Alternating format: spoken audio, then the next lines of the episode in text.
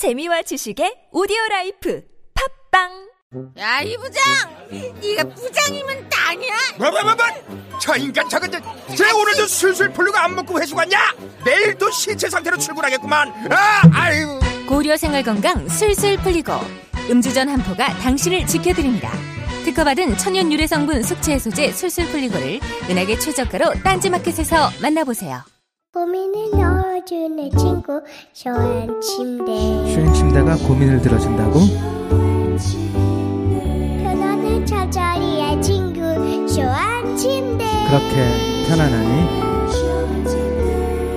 머리부터 발끝까지 너무나 포근한 느낌 오늘부터 내 친구 쇼한 침대 어디에 있다고?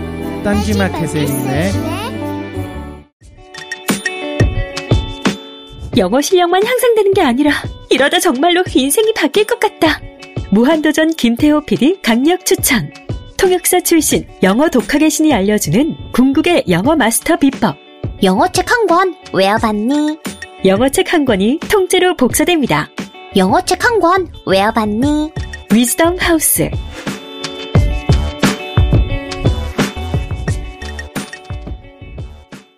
엄마, 나 가게 안 하고 싶은데. 너 너 너 가게 해봤니? 너 음식 만들어봤니? 인테리어는 집기는 일할 사람은 운영은 가게 자리는 세금은 너 돈이 있니? 나는 요술램프 몬스터 셰프다. 네가 원하는 모든 것을 들어주마. 맛집의 맛을 똑같이 만들어 주실 수 있어요? 맛뿐만 아니라 돈과 청음의 모든 비법을 알려주겠노라. 야하!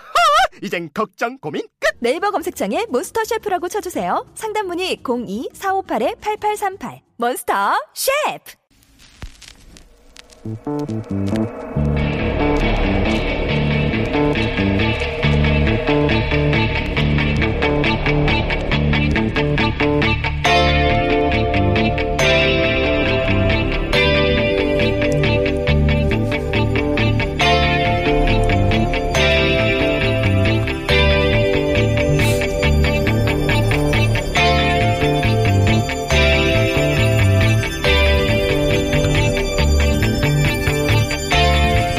안녕하세요. 김호준입니다.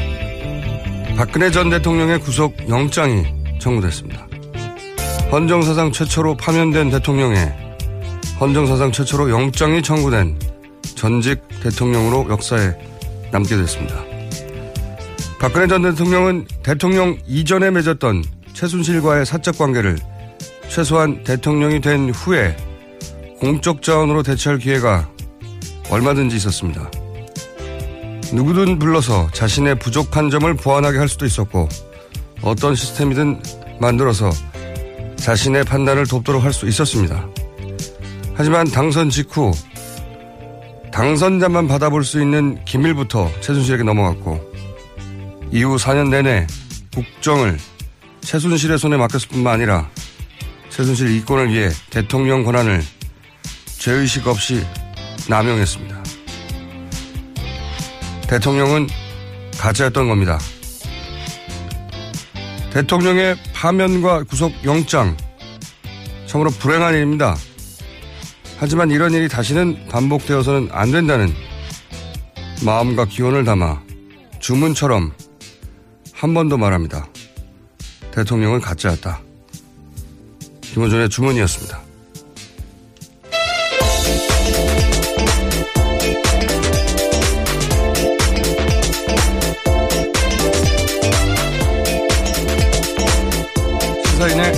김은지입니다. 자, 영장이 청구됐군요, 결국은. 네. 예. 제가 지난주부터 영장은 내주 초에 신청될 거라고 예언했지 않습니까? 네. 1득점 기록해 두시고. 자, 뉴스 전해 주십시오. 네, 검찰이 어제 박 전 대통령에 대한 영장 청구했고요. 영장 실질 심사는 오는 목요일, 그러니까 30일 오전에 10시 반 열립니다. 10시 반, 30일. 그러면 31일 새벽에 결정이 되겠네요. 네, 조사 결과, 아, 영장 청구 결과는요, 금요일 새벽 넘어서 나올 것으로 보입니다. 음, 보통 이제 이렇게 중요 사안들은 다음날 새벽에 나오죠. 어, 지난 이재용 부회장 예를 들어도 그렇고 아마도 뉴스를 진행할 즈음에 금요일 날 뉴스를 진행하기 직전쯤에 나오지 않을까 아침에.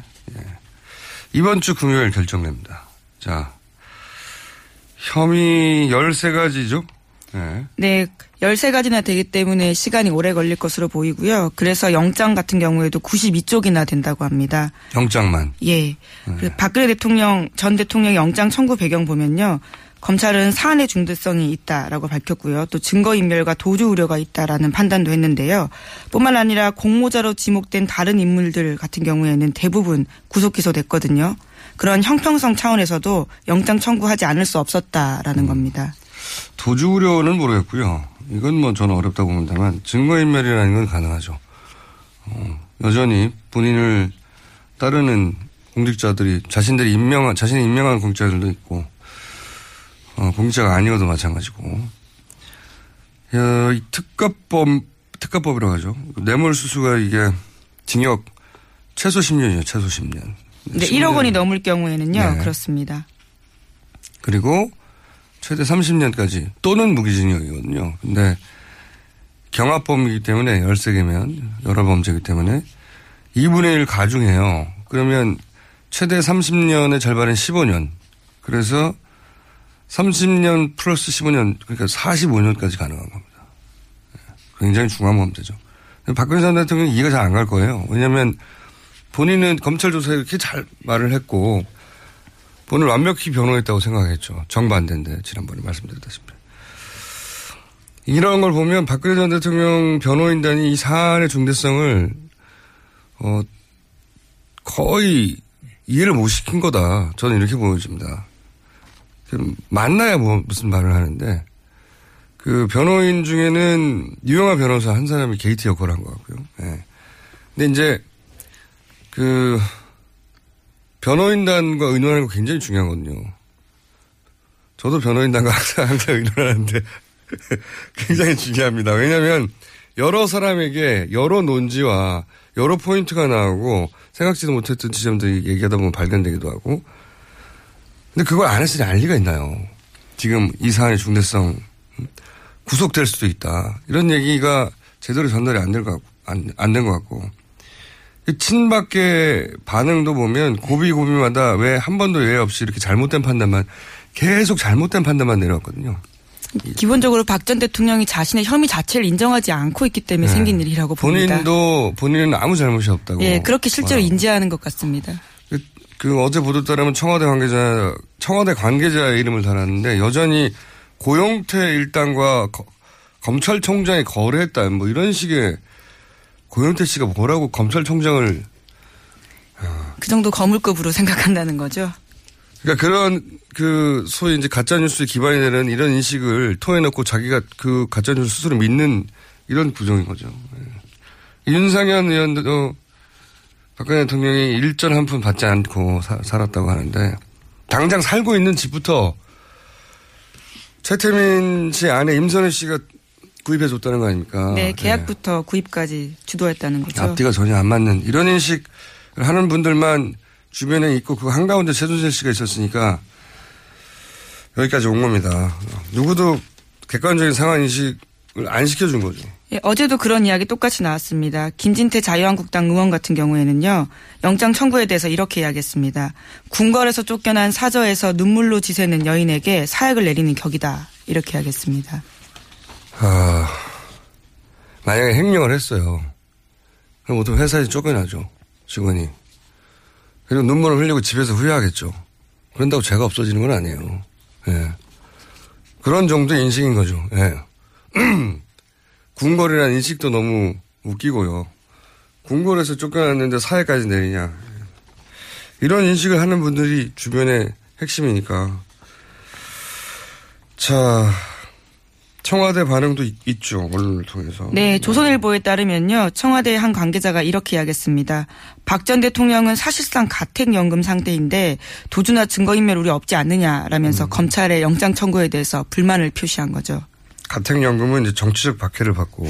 예를 들어 예, 김대중 전전 대통령. 예. 김영삼 전 대통령 이런 근데 이 경우는 스스로 죄를 진 거거든요. 이 가택연금이 아니고 두문 불출하는 겁니다. 예, 안 나오시는 거죠. 예. 인식이 이런 거죠.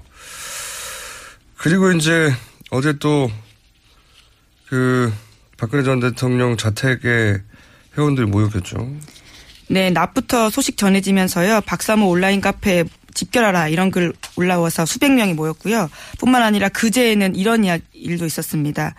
박 대통령, 박근혜 전 대통령 근해동산 회원 30명이요. 방문해서 이렇게 이야기했는데요. 대통령님 옥체를 보존하시고 꼭 황공하세요. 라고 외치면서 눈물을 글썽였다고 합니다. 환공하세요. 다시 대통령이 되라는 뜻이죠. 예, 궁궐, 황궁 다 비슷한 인식입니다. 저는 근데 재미, 재밌는 멘트긴 한데 구호인데 팬카페 구호인데 이 구호를 들으면 뭐가 생각나냐면 우선 그 개성공단 어제 저희가 잠깐 전해드린 개성공단을 그렇게 왜 폐쇄한 이유가 통일 대통령이 돼서 대통령을 두 번째 할 거라고 하는 최순실 씨의 인식이 담긴 거라고 했잖아요.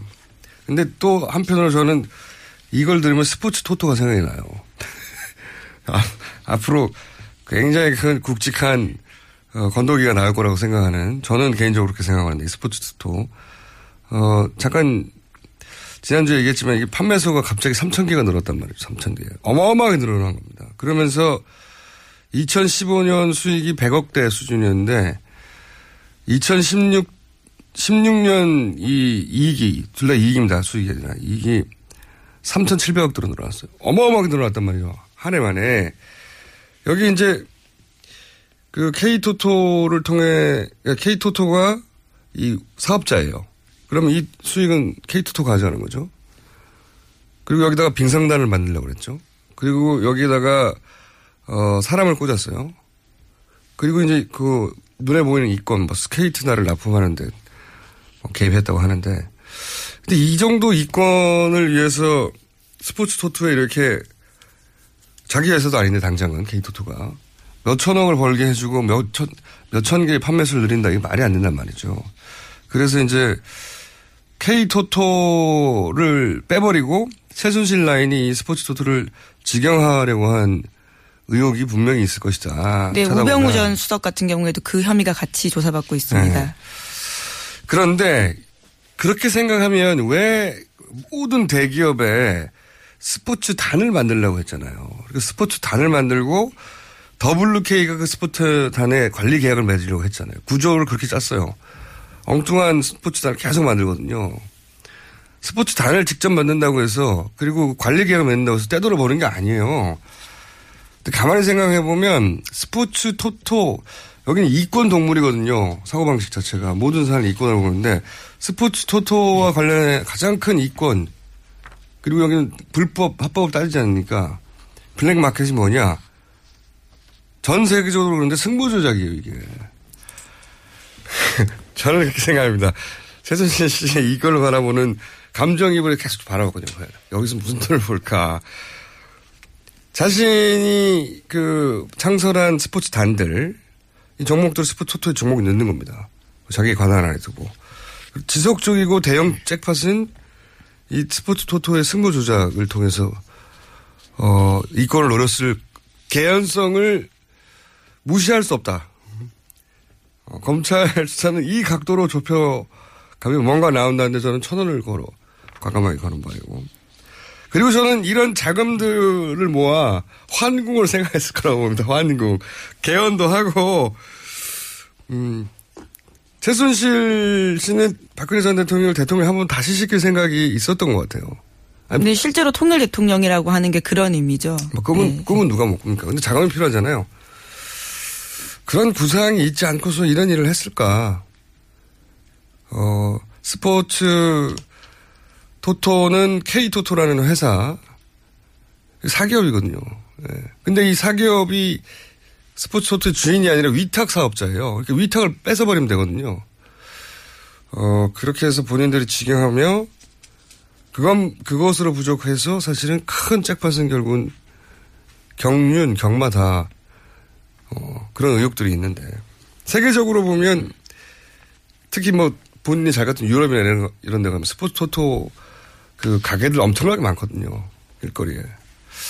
그런 구상을 했을 수 있다. 저는 생각하고, 어, 검찰 수사를 기다리는 바입니다. 이 각도에서 한번 접근해 보시라고. 네, 지난주 21일에 아직 검찰이 고소 고발인만 조사했고요. 더 이상 아직 보도가 나온 건 없습니다. 안타까워요. 건더기가 큽니다, 제가 보기에는. 자, 다음 수는요? 네, 세월호가 오는 31일 오전 목포 신항에 도착하게 됩니다. 세월호 미수습자 9명에 대해서는요, 이후에 선내 수석 작업을 다음 달 10일 정도에 시작한다라고 밝혔습니다. 목포에 언제 도착한다고요? 예, 오는 31일인데요, 금요일입니다. 아, 이거 박근혜 전 대통령 구속이 결정되는 날입니다. 굉장히 상징적인 날이네요. 예. 박근혜 전 대통령은 구속이 결정되고, 그리고 세월호는 다시 항으로 들어오고, 사실 박근혜 전 대통령 이 블랙리스트부터 비롯해가지고, 예, 이 모든, 뭐랄까요, 이 전국을 이런 식으로 망가뜨리기 시작한, 본격적으로 망가뜨리기 시작한 게 세월호 때부터인 걸로 여러 정황이 나오는데 굉장히 상징적입니다. 자, 다음 뉴스는요?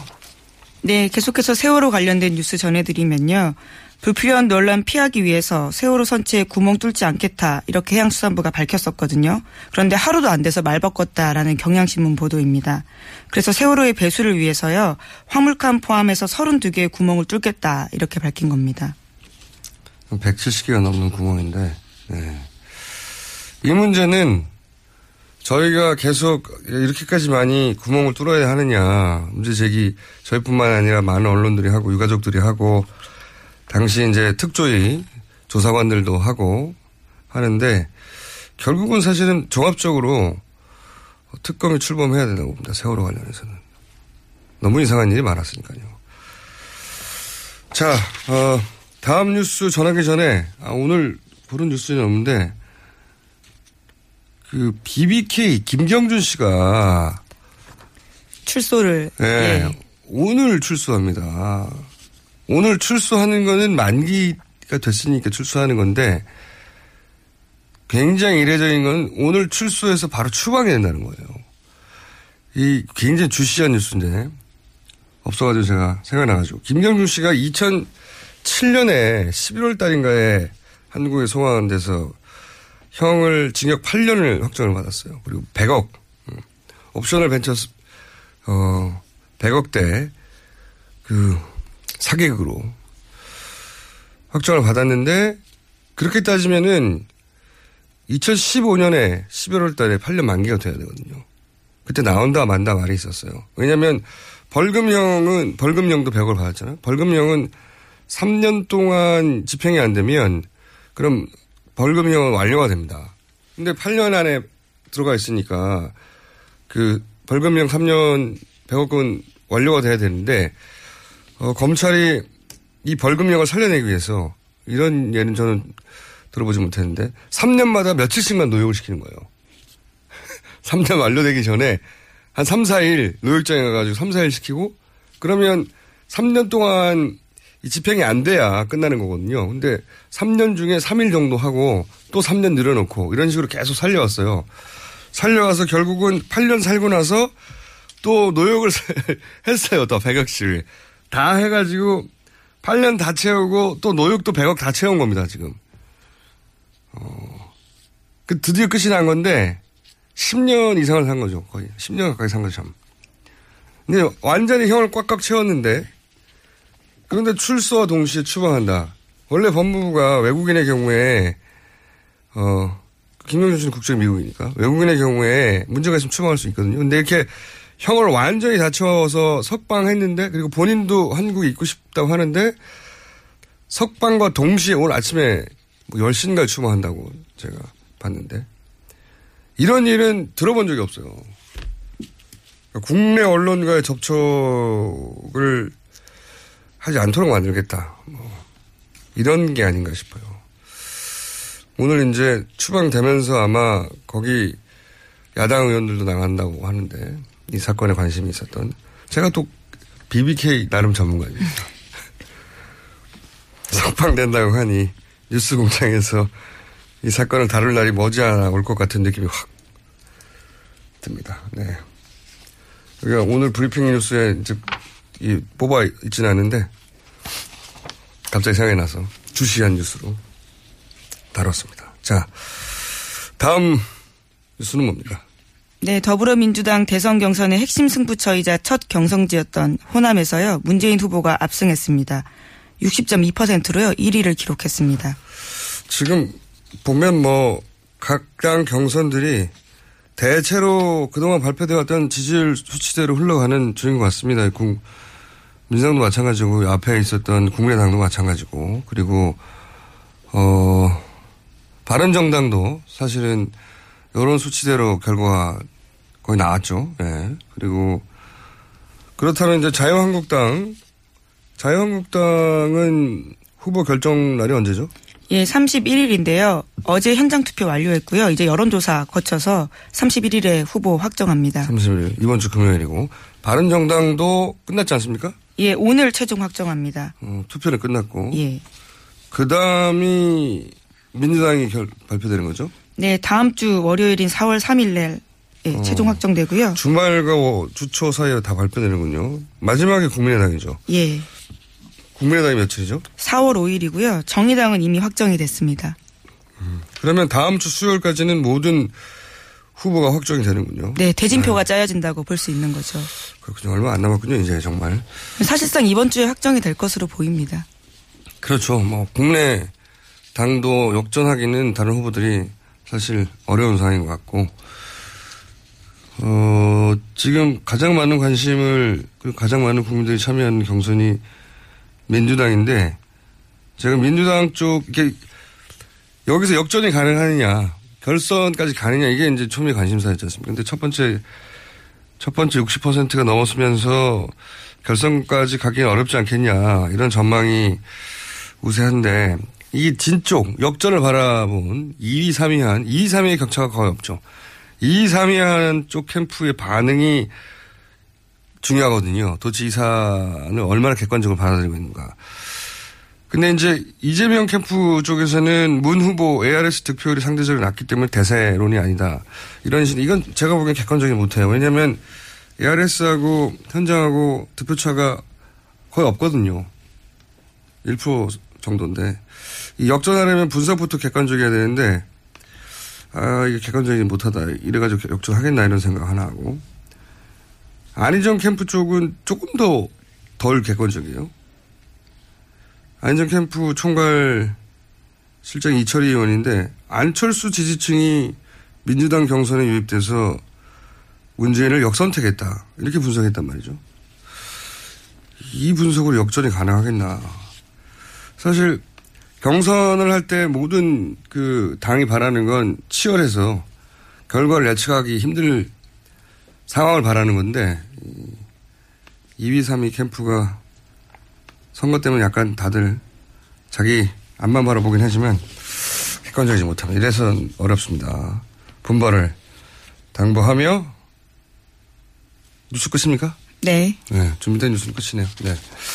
여기까지 하겠습니다. 시사인의 김은지였습니다. 감사합니다.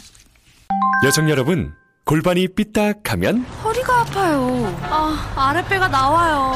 골반이 바로서야 건강도 아름다움도 바로섭니다. 바디로직을 입으세요.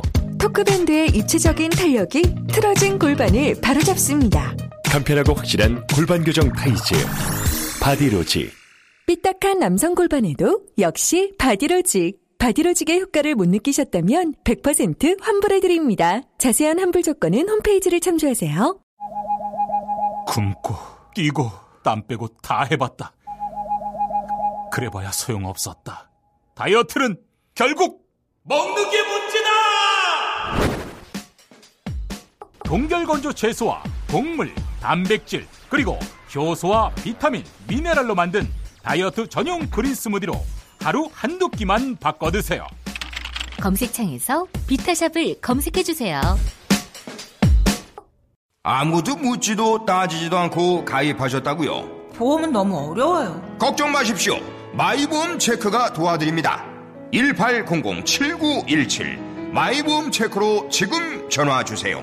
1800-7917 이미 가입한 보험이나 신규 보험도 가장 좋은 조건을 체크해서 찾아드립니다.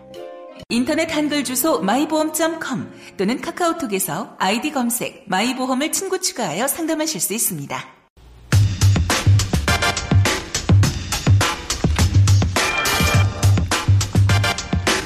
첫 번째 인터뷰 시간입니다. 민주당 호남 경선이 끝이 났죠. 지난 18대 민주당 대선 후보 경선에 참여했던 김두관 의원 전화 연결됐습니다. 안녕하세요, 의원님. 예, 반갑습니다. 안녕하세요. 예, 오랜만입니다, 의원님. 예, 그렇습니다. 아, 최근에 갑자기 문재인 캠프에 공동 선대위원장으로 합류하셨더라고요. 예, 사실은 문재인 대표께서 여러 달 전에 예. 어, 요청은 있었지만 당내 경선보다는 정권 교체를 위해서 당내 화합하고 당의 지지세를 확보에 좀 노력하고 있었는데요. 예.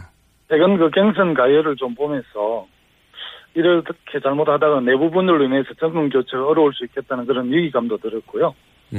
그래서 어, 문 후보와 최근에 좀 전격적으로 소통을 하고 어, 당내 함께 하기로 그렇게 어, 했습니다. 사실은 어쨌든 그렇지 뭐, 않아도, 예. 뭐 성공하는 좀 상기 민주개혁 정부를 만들어야 하는 그 절명의 그런 가져가 있기 때문에 함께 하기로 했습니다.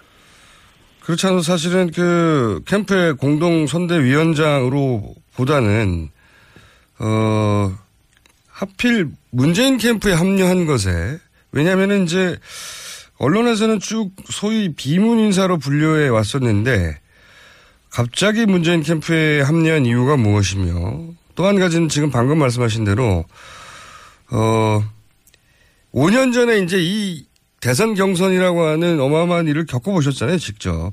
네. 예, 그랬죠. 5년 전에는 후보로 제가 함께 참여해서 문재인 후보하고 경쟁하기도 했고요. 예, 그때 3등 하셨습니다. 예, 그렇습니다. 아픈 곳을 찌르시는구만요. 3등 하셨는데, 예. 자, 우선, 왜, 소위 이제 비문 인사로 분류되어 왔는데, 이재명 안희정 캠프가 아니라 문재인 캠프로 오셨는지 연결하여, 5년 전 경험으로 이제 비춰보자면, 5년 전에 당사자였기 때문에 누구보다 경선에 참여하고 있는 후보들의 심정을 잘 아시지 않습니까? 예, 예. 그 관점에서 어 합류한 이유와 우려하는 점을 좀 방금 말씀하셨는데 좀 자세히 설명해 주십시오. 또 이번 지금 각 당의 유력 주자들이 뭐 아직 결론이 나진 않았지만 네. 우리 당에서는 문재인 후보가 뽑힐 가능성이 매우 높아졌고요. 현재로서 또 그렇습니다. 예. 예, 뭐 이번에 자유한국당의 제 후임 지사인 홍준표 후보가 뽑힐 가능성이 좀 높잖아요. 그렇죠. 아, 그런 국민- 의견도 있군요. 예. 예, 국민의당은 또 지금 안철수 후보들인데 또 묘하게도 전부 다 부산 경남에 연구로 둔 이렇게 후보잖아요. 예. 저도 이제 경남에서 이제 불뿌리 현장부터 도전까지를 했는데요. 아마 그런 점에서도 어, 제 작은 역할이 좀 있었는지 어, 최근에 이제 후보께서 뭐 여러 가지 그 상황을 좀 감안해서 함께 하자고 요청을 했고 예. 저도 또 5년 전에 문 후보하고 또 다소 이렇게 좀 그 갈등도 있었잖아요. 갈등이 많았죠. 예, 의원님. 경선 아니 뭐그 이렇게 당내 경선 과정에서 여러 가지 정책이라든지 현안을 놓고 치열하게 경쟁하는 거에 당연하죠. 사실은 그게 이제 나중 본선까지 이렇게 갈등으로 남아 있으면 문제가 되는데 하여튼 그런 경험도 있어서 이번에 어쨌든 삼기민주 개혁 정부를 수립하는 데서 가장 적임자는 그래도 문재인 후보가 5년 전 후보를 하면서 하고 그 이후에 꾸준하게 정책과 사람을 준비해왔기 때문에 이번 정권 교체의 가장 적임자로 봤고요. 또 적폐청산과 새로운 대한민국을 만드는데 리더십을 발휘해 줄 것으로 봤기 때문에 함께 하기로 그렇게 했습니다. 홍준표 도지사의 부상이 본인의 캠프 참여에도 어 일정 정도 기여를 한 겁니까? 아 저는 뭐 아닙니다만 경남 또는 저, 저는 뭐 여러 차례 다녀왔는데요. 도민들께서 많이 이렇게 홍준표 도정에 대해서 동의하지 않기 때문에 오히려 뭐 대선에 좀 정말 좀 어, 하- 자유한국당 본선 후보가 돼서 정말 좀 도정을 좀 빨리 비웠으면 좋겠다 이런 입장들을 도정을 빨리 비웠으면 좋겠다. 예.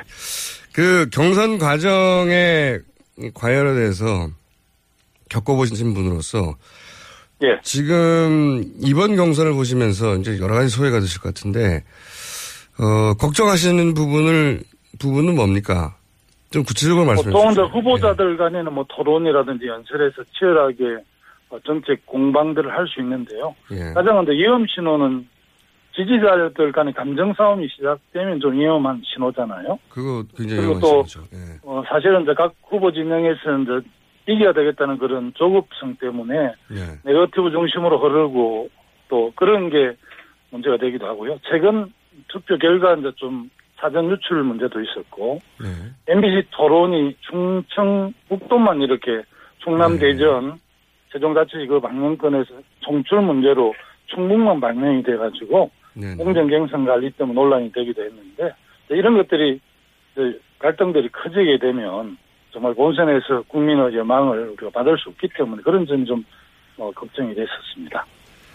이게 이제 그 말씀하셨다시피 그 당사자 간에는 선수들은 예. 어느 시점에 다시 악수를 하고 힘을 합칠 수 있는데 그죠 정치인들이기도 하고 오랫동안 예. 봐왔던 동지들끼리 근데 그분들을 지지하는 분들 간에 이제 감정 싸움으로 번지게 되면 이게 이게 어려워지는 거 아닙니까? 그 겪어보셨죠? 예, 사실 예, 뭐 저도 어 5년 약 4년 6개월 전에 겪었었는데요. 네. 그것 때문에 뭐 결과적으로 문재인 후보께서 5년 약 5년 전에 당선이 안 된 건 아니겠지만 아무래도 당내 힘을 모으는데 상당히 장애로 어 작용했던 것으로 저희들은 어, 경험하고 있고 음. 그래서 기억하고 그런 게 반복돼서는 안 된다는 생각을 하신 거군요. 네. 그러니까 본인의 참여 자체가 그런 메시지를 주기 위함도 있다. 예, 그렇죠. 뭐 네. 지금 그 같은 지지자들 입장 이게 지금 굉장히 그 갑자기 이렇게 조기 대선이 이루어지고 전체가 압축적으로 진행이 되는 만큼 후보들은 뭐 거의 살인적인 일정에 시달릴 수밖에 없고 어 캠프도 혼자 뭐 이렇게 각 안희정, 이재명, 뭐 문재인 후보 캠프에 폭발적으로 사람들이 막 이 모아지잖아요. 네. 그렇게 되다 보면 이제 판단 후보도 일정이 많고 이렇게 되면 판단이 흐려질 수도 있고 후보 자신도 네. 피- 음. 예, 캠프의 갈등도 심해지고 이렇게 되는데 그것이 어쨌든 어 본선에서의 그렇게 그 힘으로 함께 모아져야 되는데 최근에 이제 이런 일련의 상황들을 보면서 뭐, 뭐 대부분 이렇게 좀 본선에 열심히 하겠다 지켜보고 있지만 저도 이제 지난번 24일 날 이렇게 3일 날 논의를 해서 25일 정기 합류하기로 했던 이유는 어떤 뭐 이번 이번 여러 가지 이 조건에서 가장 문재인 후보 준비된 많 준비가 많이 된 후보 또 부산 경남 이 PK 지역에서 치열한 싸움 이런 것도 뭐 고려했죠. 특히 또 지지율이 높아지면 상대 지지율이 높고 당내 갈등이 격화되면 특히 타겟이 돼서 이제 상대 진영에서도 그걸 집요하게 이용하지 이용하게 되죠. 더 갈등을 극대화시키려고. 네.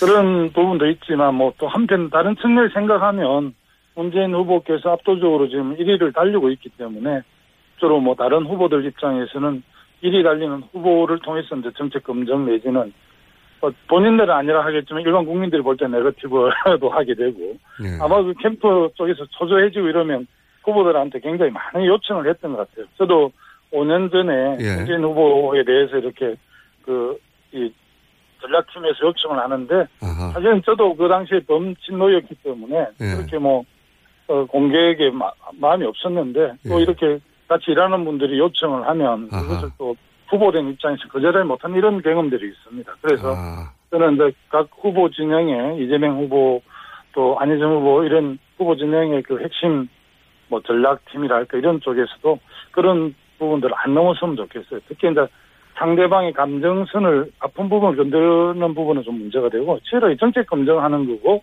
또 치열한 리더십으로 경쟁할 때 국민들이 굉장히 좋아하기 때문에 그런 점들을 좀 유념했으면 좋겠습니다. 그럴 때 이제 그걸 스스로 막아낼 수 있는 사람은 후보 당사자뿐인데 지금 말씀하셨다시피 경선이 이렇게 점점 막바지로 달아가면 지칩니까 많이? 일정이 그렇게 살인, 살인적이에요?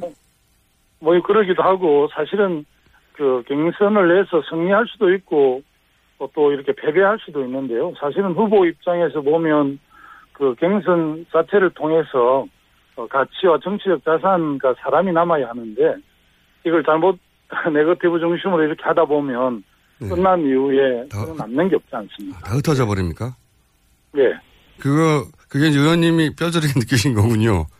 예, 뭐 저도 그, 그 당시 많은 분들이 함께 하고 있지만 그런 감정선을 좀 넘어서 상대 후보를 공개하고 이렇게 되면 결론적으로 갈등만 남는 것이고 사람과 가치가 남지 않기 때문에 고생을 하는 거죠, 뭐.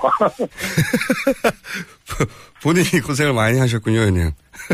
아니, 뭐, 저, 정치인이 또 이렇게 대선 경선이든 총선에서 그 유권자 선택을 받지 못하면 그 과정이 많이 힘들잖아요.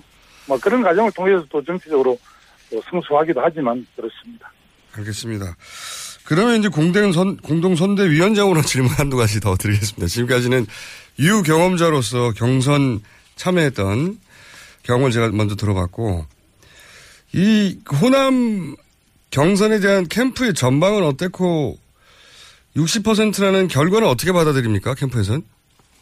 우리 송영길 선대위원장, 뭐 노영민 전 의원, 또 전병헌 전 의원 이런 분들께서 아마 상임 선대본을 해서 큰 역할을 하고 계신데요.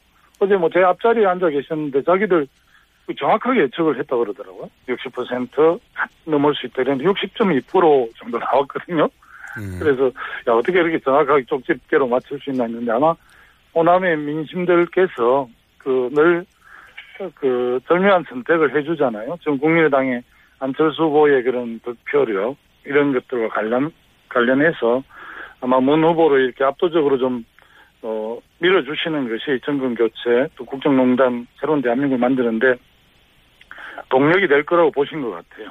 예, 많은 분들이 한60% 정도 나올 거라고 어제 그 투표 전에 말씀들을 하시더라고요. 60% 결과를 정확하게 예측했다고 60% 결과가 나온 다음에 말한 거 아닙니까? 모르겠습니다. 그런 말은 아무나 할 수 있는데. 아, 그렇나요? 예, 결과가 나온 다음에야. 자, 한 가지만 더 질문 드리겠습니다. 그, 나머지 경선에서 뭘 주의해야 한다고 캠프에서는, 문재인 캠프에서는, 어, 생각하고 있나, 판단하고 있나요? 주의할 점이 뭐다? 제, 제가 뭐 늦게 이렇게 합류를 해서 아직 그 전략회의라든지 이런 데 참여해 보진 않았는데, 뭐, 내일부터 아마 참여하게 될 것 같은데요. 예. 어, 문재인 대표께서 선두주자를 달리다 보니까 뭐 정책 해난 하나하나에 대해서 국민들께서 굉장히 관심이 많고 또 뭐 상대 진영에서도 그걸 빌면서 공격들을 하기 때문에 뭐그 정책 발표 이런 부분에 대해서 좀 정책팀에서 좀 더 정밀하게 검증해서 후보에게 이렇게 후보가 메시지를 전달할 수 있도록 이렇게 해야 될 것 같습니다. 나는 뭐 굉장히 많이 준비된 것 같다고 보지만 일반 국민들께서 또 뭐 여러 가지 다른 오해들도 계시기 때문에 메시지 전달 과정에서 국민들의 오해 없도록 좀 정교하게 좀 이렇게 따듬어서 어 정책 공약을 내는 게 중요하지 않을까 싶습니다. 알겠습니다. 오늘 말씀 감사합니다. 예, 고맙습니다. 네, 지금까지 더불어민주당 김두관 의원이었습니다.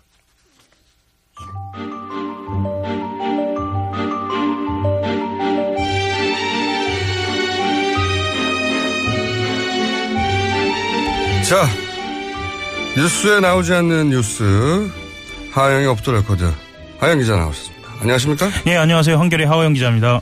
자, 캠프들 돌고 있습니까 지금? 네, 캠프 어제 머리를 하셨네. 예, 머리 말았습니다. 네, 하지 마요. 네. 자, 안 하는 게 좋았을 뻔 했던 머리를 하고 있는 하어영 예. 기자. 어, 지금 민주당 캠프들 돌고 있나요? 어, 요즘 어디 돌고 있어요? 예, 민주당 캠프 어제 그 광주 경선 현장이 있었죠. 그렇군요. 제가 네. 사실 김두관 방금 의원 네. 이제 공동 선대위원장으로라기보다는 어, 경험자, 예. 예, 경험자의 경험을 한번 들어보는 것으로 쓰라린 경험을 했던 네. 경험자죠. 예. 본인은 도지사 자리도 어, 없어지고 예.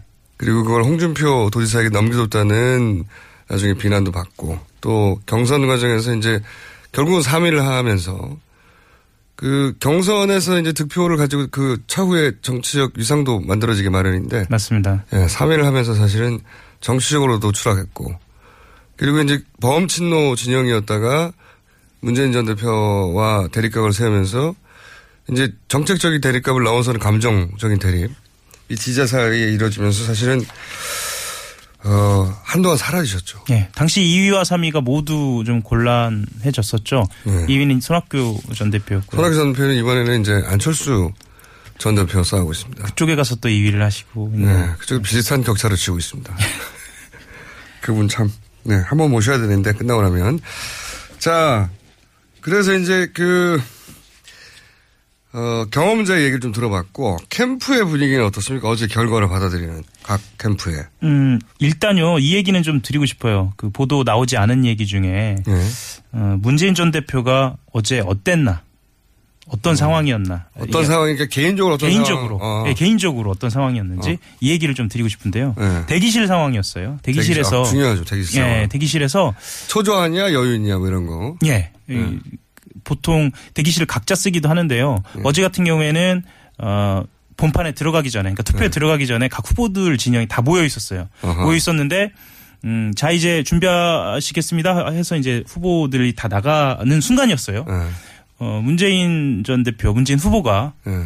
그 상대편에 있는 한 의원 하나를 불러요. 상대편의 의원, 상대 어. 캠프에. 네, 상대 캠프에 있는 의원을 불러요. 네, 그 불러요. 다급한 순간에. 네. 어, 누구 의원? 어, 좀 살살 합시다. 이렇게 얘기하는 거예요. 누구 의원 좀, 그러니까 후보가 아니라 그쪽에. 의원을 불러요. 아, 그 의원, 늘 마음에 담고 있었던 의원입니까? 어, 그- 마음에 담고 있었다기보다는 본인이 생각하기에 어떤 그 갈등이 격화되는데. 네.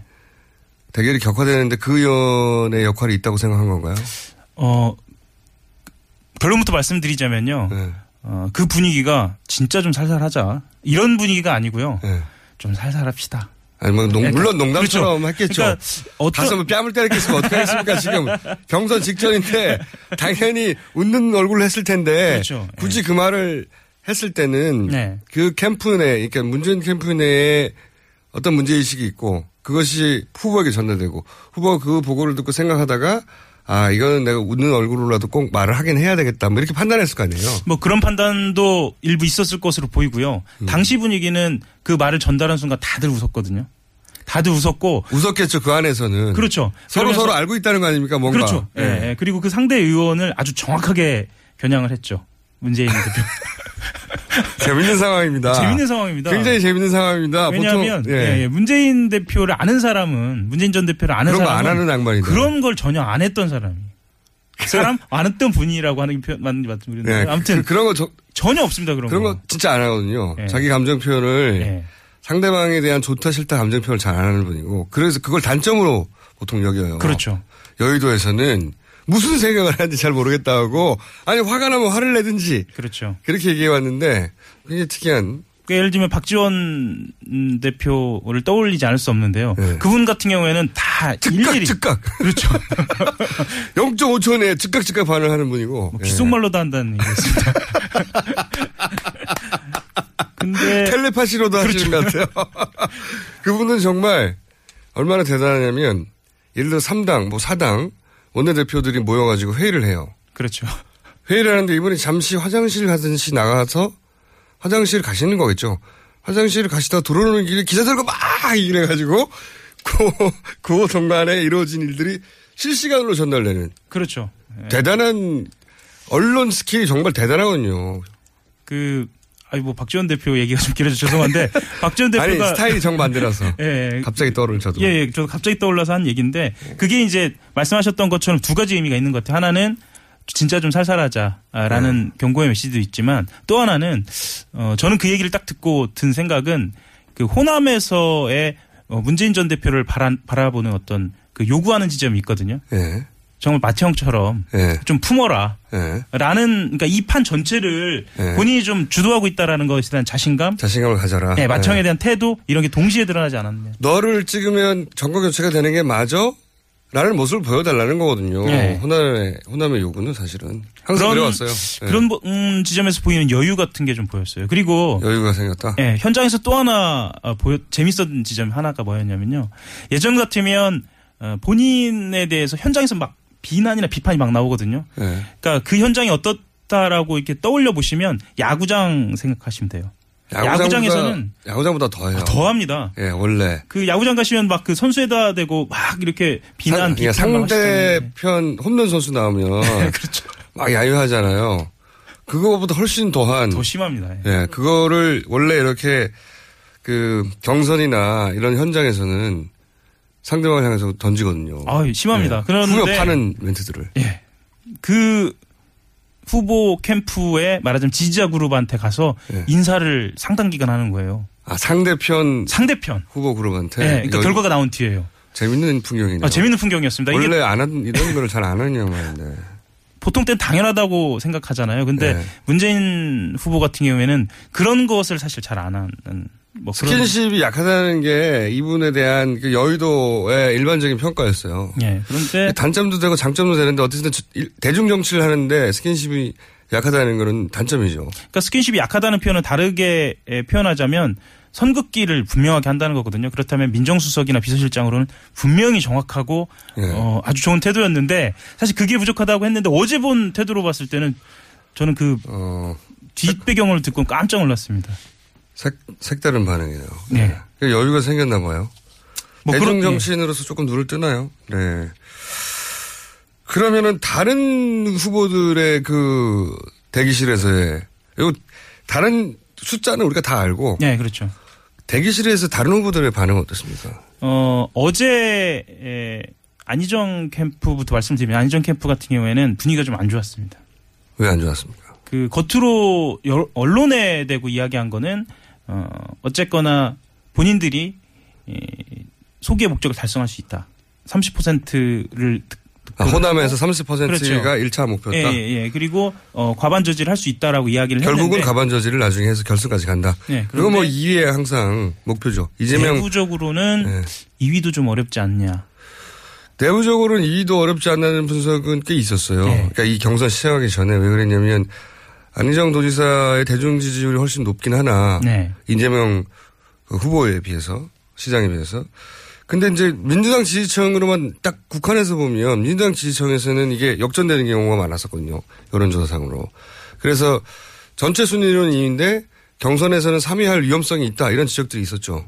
그리고 현장에서 좀 보면 어 이런 이야기들이 많이 돌았어요. 그 안철수 전 대표가 실제로 경선에서 흥행도 성공하고 네. 지지율도 본인이 생각했던 것보다 더 나오면서 지지율은 그거 정도 나와야 되는데 저는 그렇습니다. 좀 작게 나왔다고 생각하는데 자꾸 지지율이 대박이라는데 네. 안철수 후보의 대중 지지율 그러니까 대선 후보 지지율로 보자면 10% 그러니까 그 전체로 보면 네. 박, 예, 네. 박주선 후보에 비해서는 100% 높은 거고요.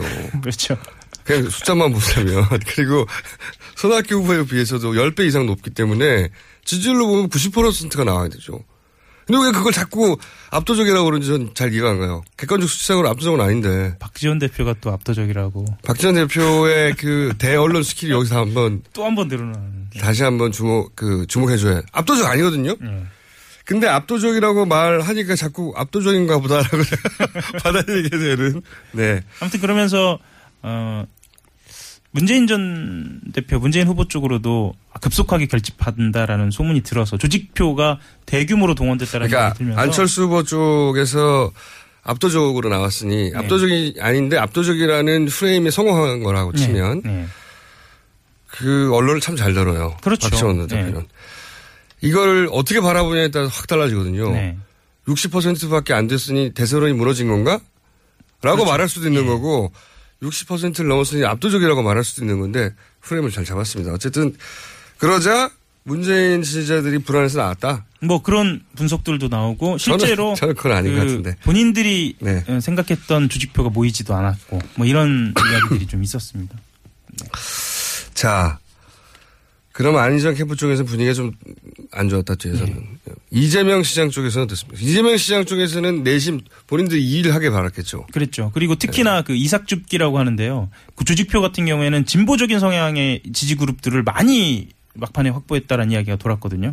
그래서 20% 넘고 2위 간다. 음. 그러면 라고 2, 3위 했습니다. 모두 불만이었겠군요, 어제. 결론에 대해서는. 결론적으로는 그런데요. 네. 실제로 어, 이재명 캠프 같은 경우에는 어쨌거나 19% 그리고 네.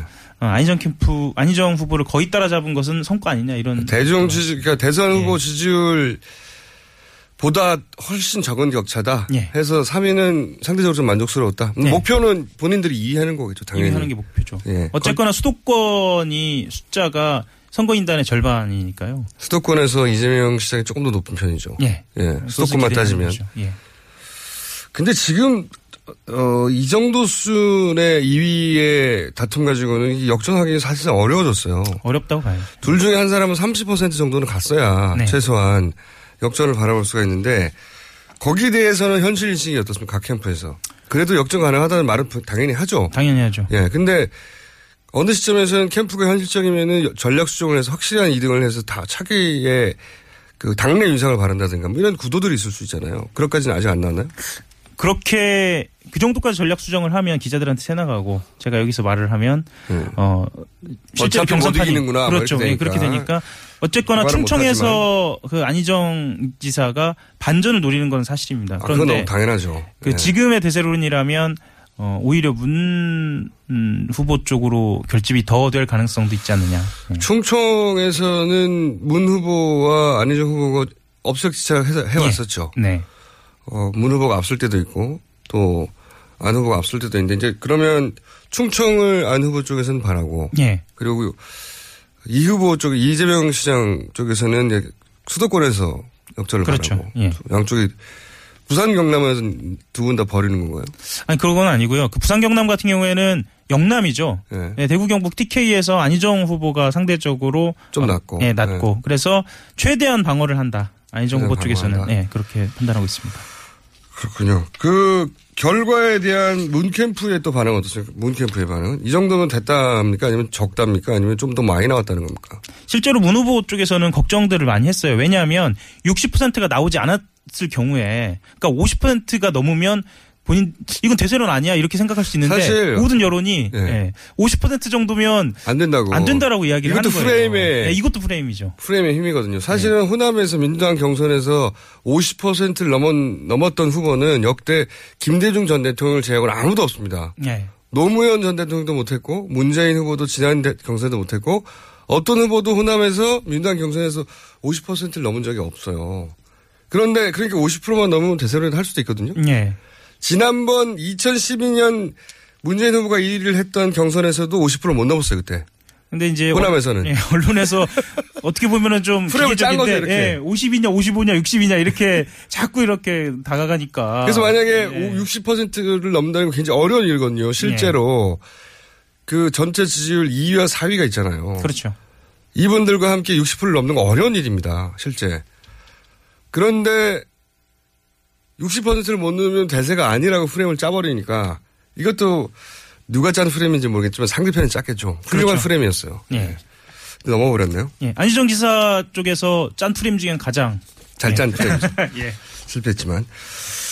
지금까지 한걸의 신문의 하영 기자였습니다. 예, 감사합니다. 김호준입니다. 3부에서 뵙겠습니다.